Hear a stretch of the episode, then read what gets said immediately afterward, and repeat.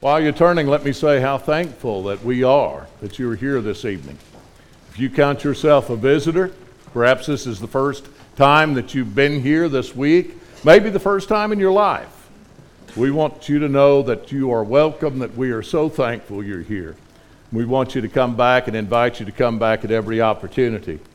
This meeting is quickly going by, and uh, it's just been one of the greatest pleasures of my life, and I just enjoy meeting with brethren and with worshiping. This has been such a spiritually uplifting meeting for me. Now, I hope it uh, has helped you and that you've been edified up to this point. Uh, our singing is just over the top. Thank all of these young uh, people for coming and participating in this meeting. Thank you for Ty and for the work that he's doing. Uh, such a pleasure to be with Ty and Lisa this week.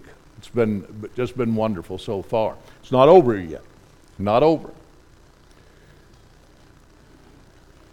We have kind of uh, adopted a little theme, and, and, I really didn't have any intention of that, but the tenor of the uh, song service and uh, what we've been speaking about has all gone together. And I think it's really the theme of our life as Christians, and that's glorifying God.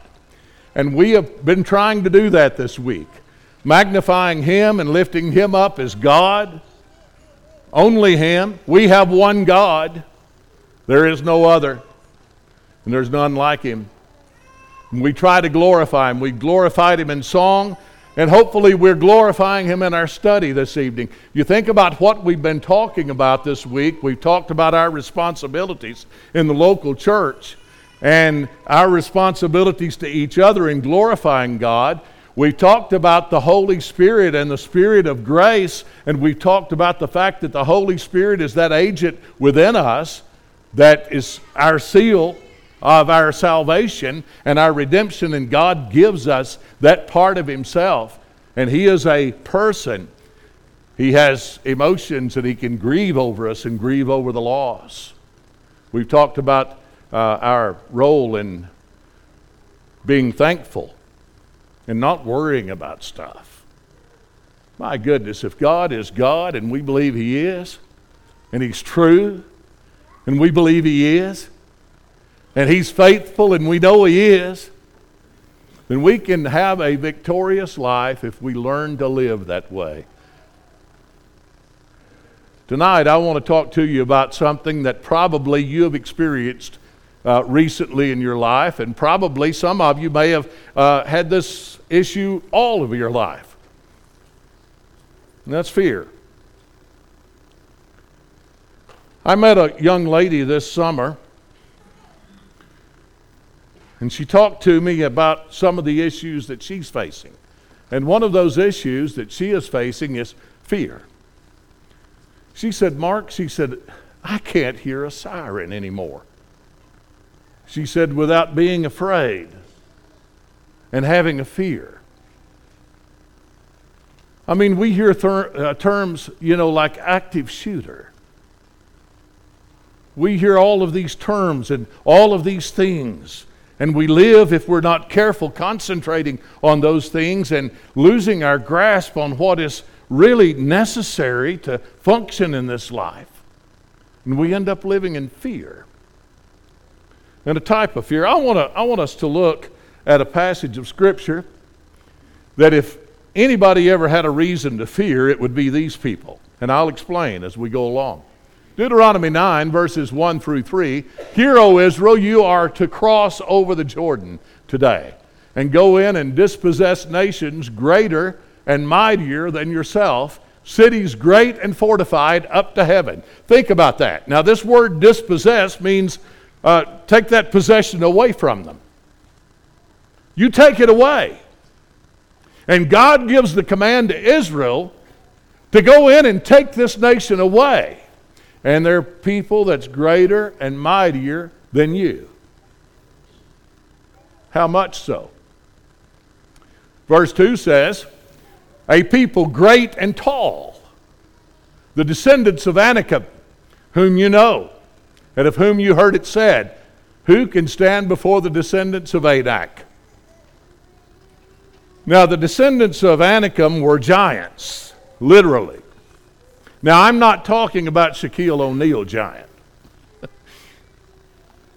they were giants. Something you may have found, maybe you haven't, because it's not that uh, they don't want it known too much, but they have found skeletal remains of, of people who were 14, 15 feet tall. And these people were not birth defect people, they were real. East Tennessee, they found a, a group of skeletons like that, according to my source, and I'll leave it at that. My point is, is that giants existed and we know they existed. Now I want you to imagine, if you can, a 14 foot tall man. And he's proportional. And he's a skilled fighter. And you've got to go in and fight him. There would be no contest, would there? None of us could do that. Shaquille O'Neal could, couldn't take him, and Shaquille O'Neal's, I think, 7 2.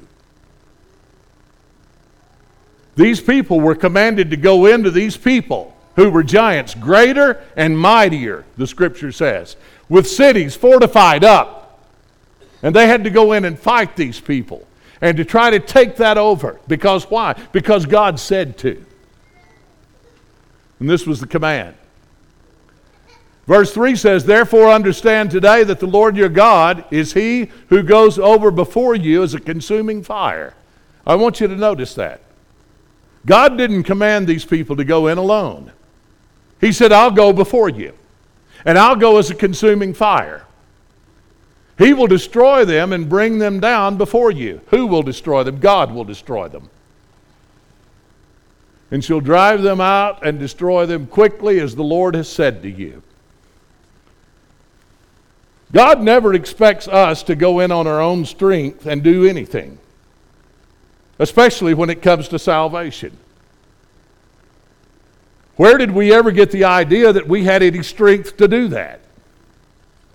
I could live for the rest of my life trying to be perfect, and for the rest of my life, I would be imperfect because I am already imperfect. The first sin that I ever committed put me into imperfection. And it put me in an estrangement from God. It separated me from God. That first sin. I don't even remember my first sin. Do you? I do remember where I was at the time, exactly the place where I was, where it, I realized that I'm not right with God. And I believe that we can all realize that. We need to come to that realization. And come to realize that when we're not right with God, there's nothing we can do to change that situation except obey Him and come to Him and allow Him to clean us and forgive us and to justify us. But we have to come to Him. These people were commanded to go over and take this city. God said, I'll go before you. If they refused to go, well, that's another story altogether and another sermon altogether. But they went, and they were successful because God went before them. I had this list up the other night when we talked about worry. Another major concern for us is fear and discouragement. Uh, I think that we've all experienced fear and discouragement. I think we know what fear is all about. And I've seen people that had fear to the point that it really caused them great problems in their life. There was a young lady at our congregation back home that there was a time in her life that she would call me and say, Mark, can you come over? She said, I'm afraid of the tornado. Afraid of the tornado. I went over there several on several occasions. And she said, Mark, Pray with me. I'm afraid of the tornado. I said, It's sun shining outside. But they've got a tornado warning and a tornado watch. And she would be hiding in the bedroom. Now, I'm telling you, that's the captivity that fear puts us in. And she had a real struggle with that. And I'd pray with her. And she would weep and she would carry on. Eventually, she decided she couldn't live that way. I'm so thankful that she has. And she had to go on with her life. But I'm not exaggerating one ounce when I'm telling you what happened. And you may have known people that had phobias to that extent. Sometimes uh, they, they such a phobia that, they, that we can't get out in public. I've met people that can't leave their home. Those type of phobias are a real problem, and I'm not here to criticize anybody with a phobia to that extent. I'm not. And I'm not a psychologist, and I'm not trying to tell you that you are uh, some bad person for having those phobias. I'm not trying to do that at all. I just want you to know that when you're in the hand of God, you don't have to be afraid.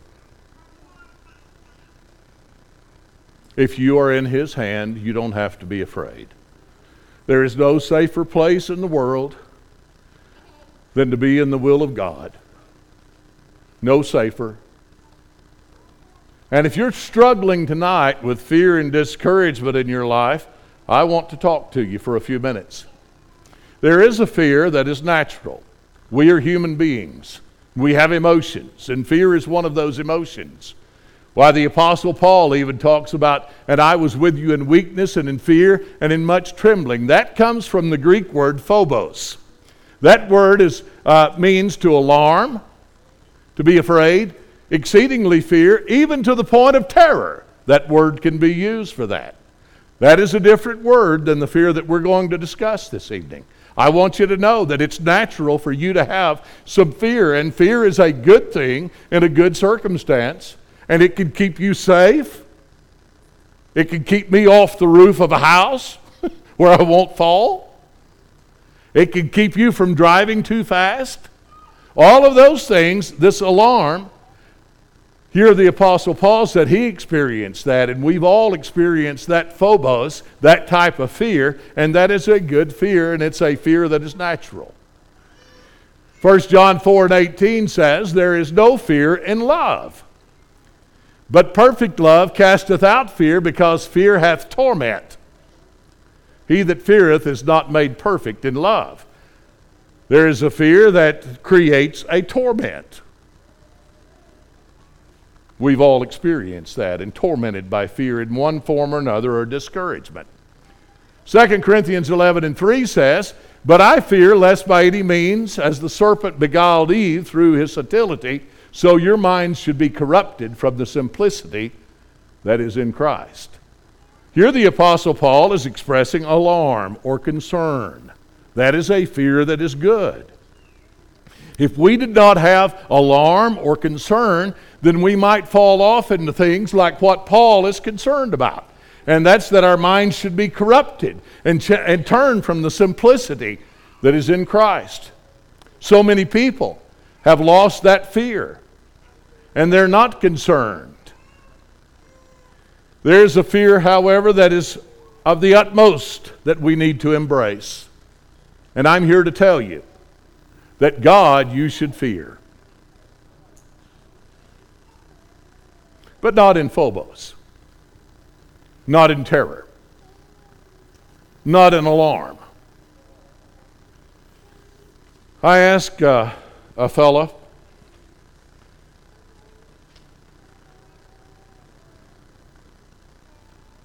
Do y'all have trouble with sin where you go to church? Do you have trouble with some of the carnal sins where you go to church? What would be your answer? Why, sure we do. And the carnal sins, the sins of the flesh, like fornication, adultery, lasciviousness, those type sins. What is what causes that? And I asked him, he was a neighbor, he's a good friend, and in a lot of respects. Different set of values as far as theology concerns, but I respected his conservative lifestyle, so I asked him these questions. And I wanted to see what he said. What would you say? Why is that? Why do we face those issues? And I thought his answer was one of the simplicity and one that was pointed. And I want to share it with you tonight. And I believe you'll agree with me uh, if you have thought about it to any extent. He said, The reason why people fall off into those things is they do not fear God. And I believe that. There is a fear that is healthy, the fear that keeps me off rooftops the fear that keeps me from going 120 miles an hour on the interstate. Those are healthy fears. But I'm going to tell you when you don't fear God, anything can happen. Anything. And we're living in a society today that does not fear God. And because they don't fear God, then it's like me getting on a rooftop or me going 120 miles an hour on the interstate. Anything can happen. 1 Peter 2:17 says, "Honor all men, love the brotherhood, fear God, honor the king." Fear God. A command is given to us to fear God. This word comes from the Greek word phobio, and it means to frighten, to be alarmed, by analogy, analogy to be in awe of. Oh, now we're getting understanding of the fear that we need to have. We need to be in awe of God. Remember Isaiah's uh, vision that he saw? And the angels cry, Holy, holy, holy, when they were in awe of God. And here are these magnificent beings with these great angelic wings and the light and they look at God and they see God and they say, Holy, holy, holy. And Isaiah says, I'm a man of unclean lips. I don't need to be here. That's being in awe of God. We've said it a dozen times, I guess, this week so far. God is God and you're not. And I'm not God. We need to be in awe and respect and reverence of God. We need to fear Him in that respect and in that way. Psalms 115, 13 says, He will bless them that fear the Lord, both small and great. Blessings come from those that fear God. It's promised that blessings will come that, to those that fear God. Luke 12 and 5 says, But I will, be for, I will forewarn you whom you shall fear. Who? Fear him, which after he hath killed hath power to cast into hell. Yea, I say unto you, fear him. He didn't tell us to fear man. He told us to fear God. God holds our soul. And he has the ability to cast us into, into hell. I've never met yet, uh, yet met uh, an individual that had any Bible knowledge of all that didn't have a fear of hell. Not really. When you sit down and think about it, and think about being in, in what the Bible calls eternal death and everlasting death, as far away from God as you could possibly be, in total darkness and in torment, who would not be afraid of that? I want to tell you, I, I kind of fear going under a knife in an operation, and they're trying to help me. I was put to sleep to work on my shoulder two or three years ago, and they, before they uh, before they put me to sleep, and they was wheeling me back into the operating room, and I looked up at this doctor that was doing that, and I said, uh, "You graduated college, didn't you?" I did. I'm, I'm serious. I did. I don't know if they'd given me something, but and he said yes. I said, at what rank in your class? we we fear that. I said, You've had plenty of experience with this, haven't? I went through, I grilled him until they put me under. I was not happy about being put to sleep and putting it, be put in the hands of another individual. I was not happy about that. We fear those things. We're afraid to die, scared to live. but we don't fear God. We need to reverence Him above all. Every moment of our life, every day of our life, in every action of our life, we fear God. Fear is something that distorts God's plans. What kind of fear? It's certainly not the fear where we hold God in reverence and in awe, but there's another type of fear that I want to talk to you that I believe that afflicts the church today and afflicts individuals. 1 Timothy 2 and 7 says, For God hath not given us the spirit of fear, but of power and love and of a sound mind. That comes from a Greek word pronounced deilia, I guess. And that means timidity or fear, to be timid. You and I can we can be bold. We can be bold in our language and in our speech if we're reverencing and giving God the glory for everything. We don't have to be timid. This type of fear is the fear that distorts God's plans for you and for me. Matthew 14, verses 26 through 33, I want to show you an example of this timidity and the fear that changes uh, our life for the worse and takes us away from God. This is a story about Peter. And when the disciples saw him walking on the sea, they were troubled, saying, It is a ghost. And they cried out for fear. But immediately Jesus spoke to them and saying, Be of good cheer. Do not be afraid. Why? because it's God. We don't have to be afraid of it. C.S. Lewis said there's two things that people fear the most in their life. He said they fear a ghost and a dead person. Neither one of them can hurt you. And there's some truth to that, a lot of truth to it. So here they are. They're thinking that this is some kind of apparition that they don't understand. And Jesus says, Be afraid.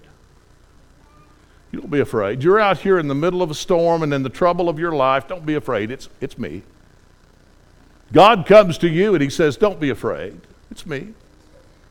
I can take care of this. But immediately Jesus spoke to them, saying, Be of good cheer, it is I, do not be afraid. And Peter answered him and said, Lord, if it's you, if you are who you say you are, command me to come to you on the water. Now, Peter understood something about God.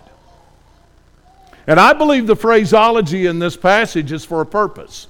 And I believe God had an intent to show us something in this passage, and a, whole lot more than I can see, and I will concede that. But I do see this. Is Peter understood that if God made a command, then it would be carried out. So Peter says, God, not, not allow me to come to you, command me to come to you. Because if you command me and you're God, and I believe you are at this point, I'm going to hold you in awe and reverence because you're God and your commands are really all that matters. And if you'll command me, then I can come and I'll walk on the water to you. So Jesus gave a command. He said, Come. You know, that's the word Jesus uses to you tonight. Come. That's, that's the invitation. It's the invitation for all of us. That's the invitation that we use and that we're told to tell. Come see a man. Come and see. Examine this for yourself. God is God. Come. And when Peter come down out of the boat, he walked on the water to go to Jesus. A magnificent moment in Peter's life. Tomorrow night, I want us to do a uh, sketch of Peter's life. I want, to, and we will discuss primarily conversion, but at this point, this is a high point in Peter's life. A moment in his three year ministry with Jesus that cannot be compared. He's out of the boat, walking on the water because he followed a command. He held Jesus in reverence and in awe. But, there's always a but. When he saw that the wind was boisterous, he was afraid. And beginning to sink, he cried out, saying, Lord, save me. But when he saw the wind was boisterous, the trouble all around, the things that are naturally going to make us concerned, the things that, that could take our life. But when he saw those, he was afraid. This word, phobo, that is used there, you can look it up, afraid, means reverence. It's the same word as fear God. Hold God in reverence. What did Peter do? The object of Peter's reverence here was not God.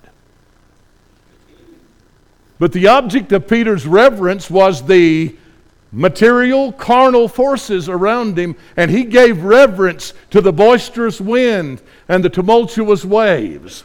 He gave that kind of reverence to that. And when that happened, you know what happened. Peter began to sink. Jesus says, Come. And we look about and we try to make a decision of whether or not to come to Jesus.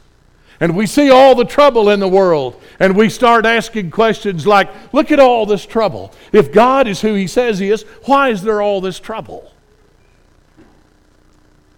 Well, I've been asked that a hundred times. Why do good men suffer if God is who He says He is? I lost a nephew when the child was two years old. My sister was 18 years old and had this baby. He had open heart surgery and his whole life was troubled. And I would have people ask me, Do you really believe that God, is He involved in that? We look at all these things and we give reverence to those things rather than to the God of glory, to Jesus who can save us. And immediately Jesus stretched out his hand and caught him and said to him, O you of little faith, why did you doubt?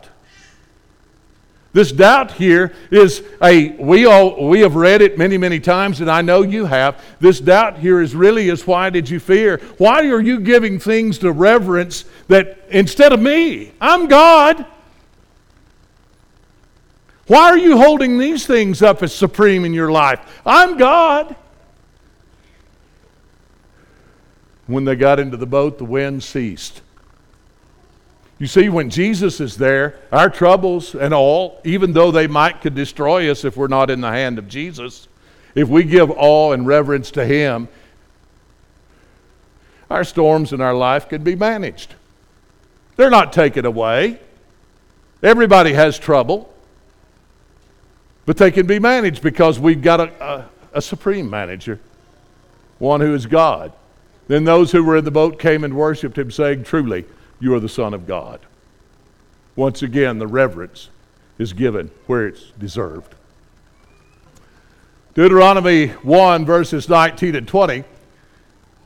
And I said unto you, You have come to the mountains of the Amorites, which the Lord our God is giving us. Look, the Lord your God has set the land before you. Go up and possess it. As the Lord God of your fathers has spoken to you, do not fear or be discouraged. Why? Because God has given a command. And every time the children of Israel followed that command, every time they came through victoriously. And I want to tell you this evening if you'll follow the commands of God, you too will come through victoriously. And even though the giants in your life and the things that seem to be able to swallow you up, God is bigger than those things. He's bigger than the sin that afflicts you. He's bigger than the guilty conscience. He's bigger than the shame that you've experienced. He's bigger. Do not fear nor be discouraged, God says. Why? Because you're following His commands. Revelation 21 and 8 has an interesting passage about timidity or a lack of boldness. That there's going to be a day when this fear is going to be passed judgment on. But the fearful and unbelieving and the abominable, and the murderers, and the whoremongers, and sorcerers, and idolaters, and all liars shall have their part in the lake which burneth with fire and brimstone, which is the second death. This word is deilos, the fearful, and it means faithless, fearful. If we live our life like Peter in giving awe to the things of the world, giving reverence to the material things, we too will sink. And in the end, we will be judged for it because it is a lack of faith and it is a lack of confidence in God. Now, I'm not talking about the natural fears and I'm not talking about the healthy fears that God has given us to protect us. I'm talking about reverencing and giving awe and glory to God. 2 Timothy 1 and 7 says, For God has not given us the spirit of fear, but of power and love and of sound mind. Notice what Romans 8 15 says, For you did not receive the spirit of bondage, again to fear. But you received the spirit of adoption, by whom we cry, Abba, Father. Many of us, and we discussed this briefly last night, talking about loss, but many people, their greatest fear in life is they're going to lose a little money. Jesus says in Luke 12, verse 23, the life is more than meat and the body is more than raiment. Your life consists more of that. In other words, do not give awe and reverence to the material things of this world. They're all temporary. They're all going to vanish and all going to be gone away. And in the end, at the end of your life, the basket that you've tried to fill up is still nothing but an empty hole. And you can't carry anything in it. And if we live our life having a fear of a loss of a little money to the point that we can't worship God and give reverence to Him and awe to Him that He deserves, we will stand with that group in Revelation 21. I find this interesting because I run into a lot of people, and I've experienced some of it myself in my life about, you know, inheritance. Uh, seems like when somebody dies in the family, then the concern over an inheritance starts uh, flowing through the family. And sometimes I've seen it where it tore families completely apart. And I've seen it where people left the church over it because they'd felt disenfranchised and they'd been done wrong because they'd lost a little money. And they were afraid of that, and somebody got something that somebody else didn't get. I was at an auction one time, and this is the truth, and I saw two sisters arguing over mama and daddy's bed, and it went for $18,000 for a bed that was just a bed. And then I read something like this and I see how foolish we are.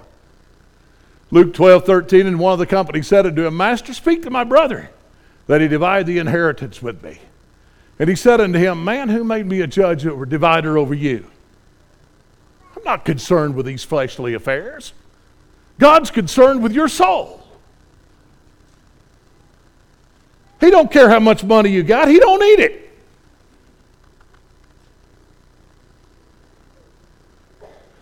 Then we look at people in third world countries and we see them, and sometimes we become pompous and proud and think we're better than them.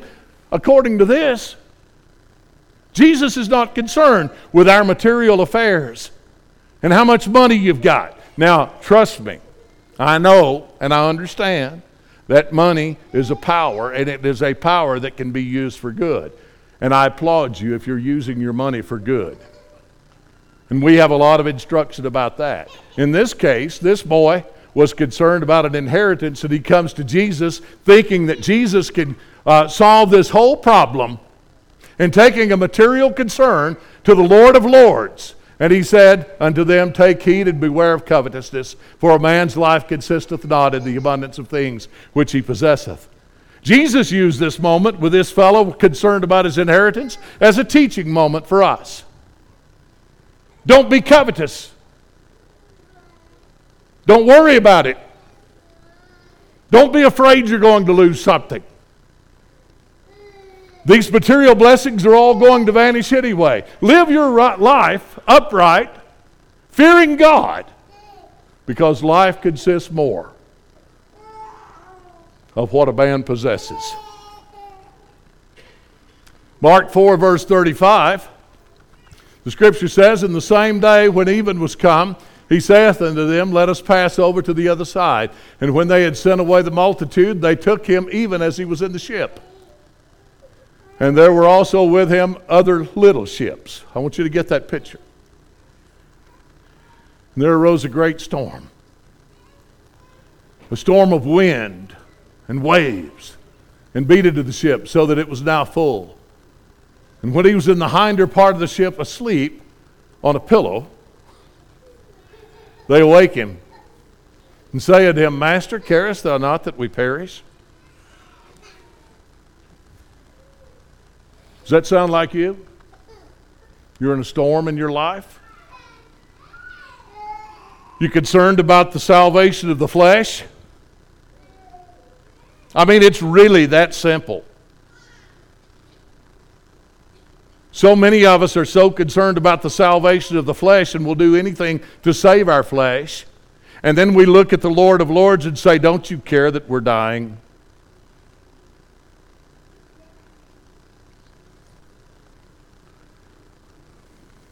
Why wasn't Jesus concerned? Have you ever considered that? Other than the fact that it was uh, a fleshly concern of salvation of the flesh. Why wasn't he concerned about this? Why? Why? I want to show you something. Go back to the first verse. The same day when the even was come, he saith unto them, Let us pass over to the other side. Let us pass over to the other side. Remember who's talking. It's not a, it's not a sea ship captain. It's not a sailor. It's God. Let us pass over to the other side.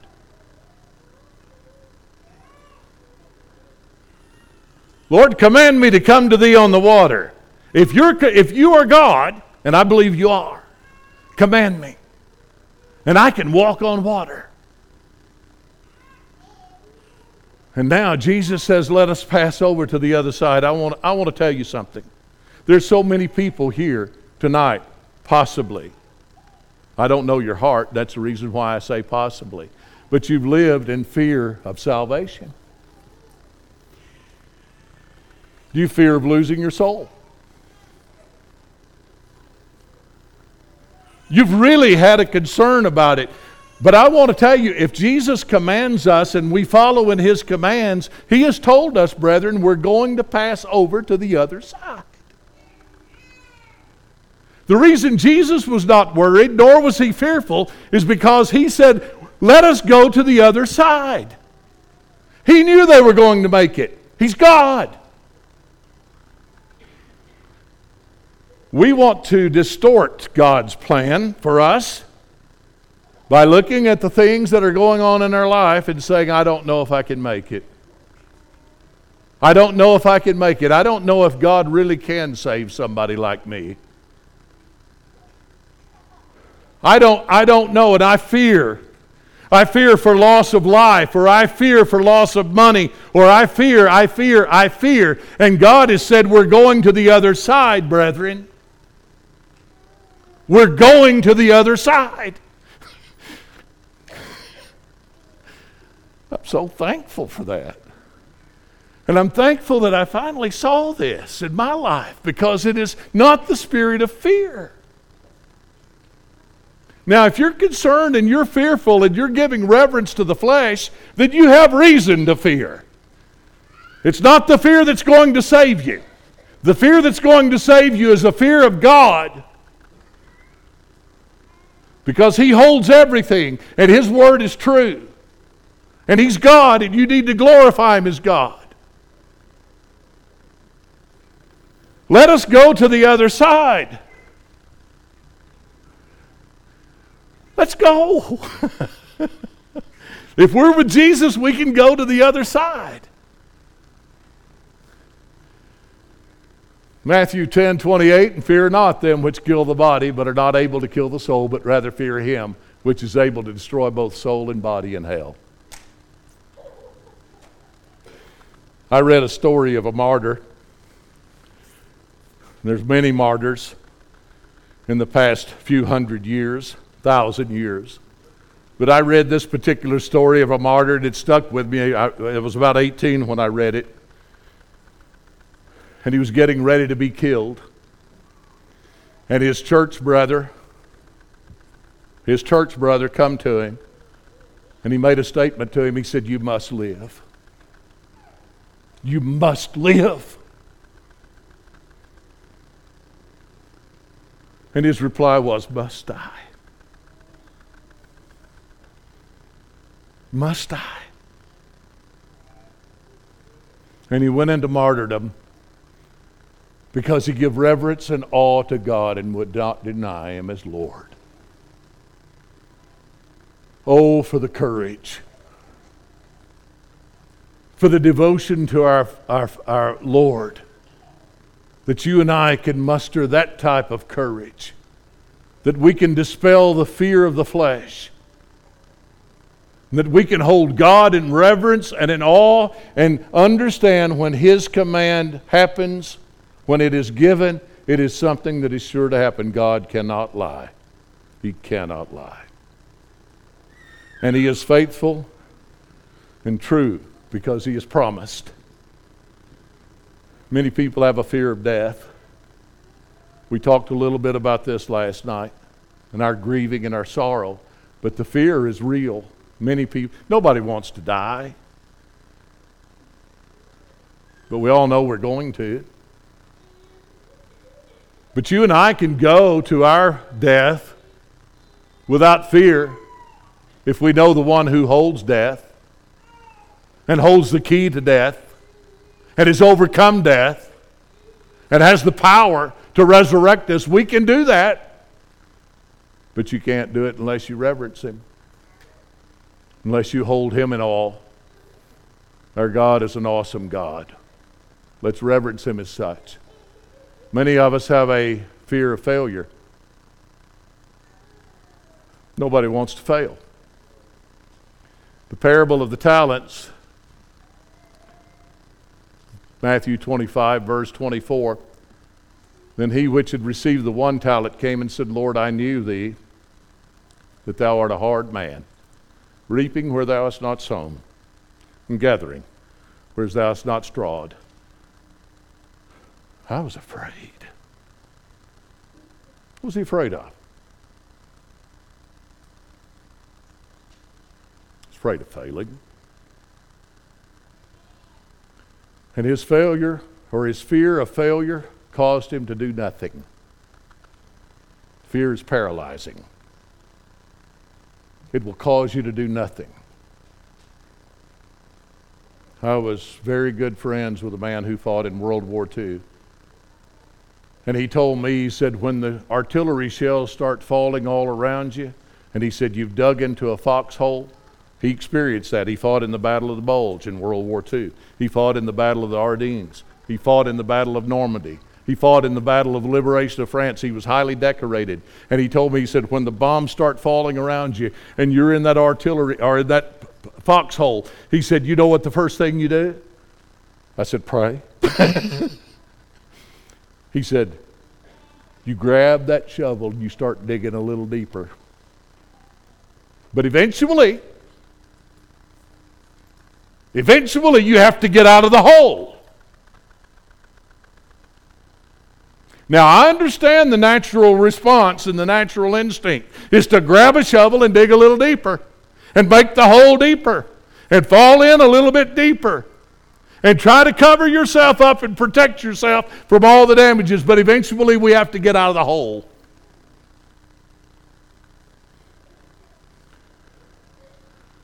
This man was afraid. He went and hid his talents. And he comes back and he says, Here's what you gave me. He dug his hole, went a little deeper, and stayed in it. His Lord answered and said to him, Thou wicked and slothful servant, thou knewest that I reap where I sowed not, and gather where I've not strawed. Thou oughtest therefore to have put my money to the exchangers, and then at my coming I should have received mine own with usury. Take therefore the talent from him, and give it unto him which hath ten talents. For unto every one that hath shall be given, and he shall have abundance. But from him that hath not shall be taken away even that which he hath. And the judgment of this digging the hole and digging it a little deeper and doing nothing, and cast you the unprofitable servant into outer darkness. There shall be weeping and gnashing of teeth. When we're fighting a battle, brethren, and we're fighting a spiritual battle, the battle of lost souls, and the battle for souls, and the only person, the only one that can save is Jesus. And we're digging a hole.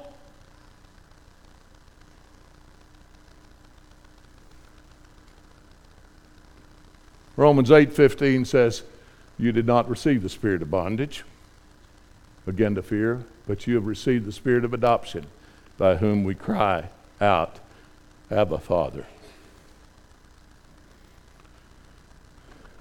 My daughter and son in law traveled to two continents to adopt children.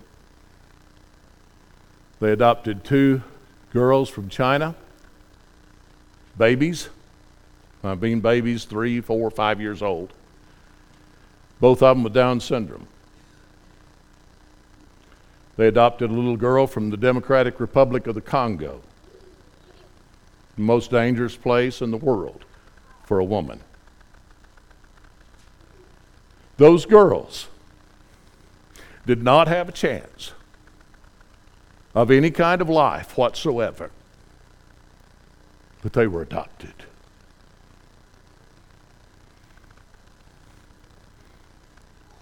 I didn't have any chance for life. None. My Heavenly Father adopted me. And now I've become a child of the King.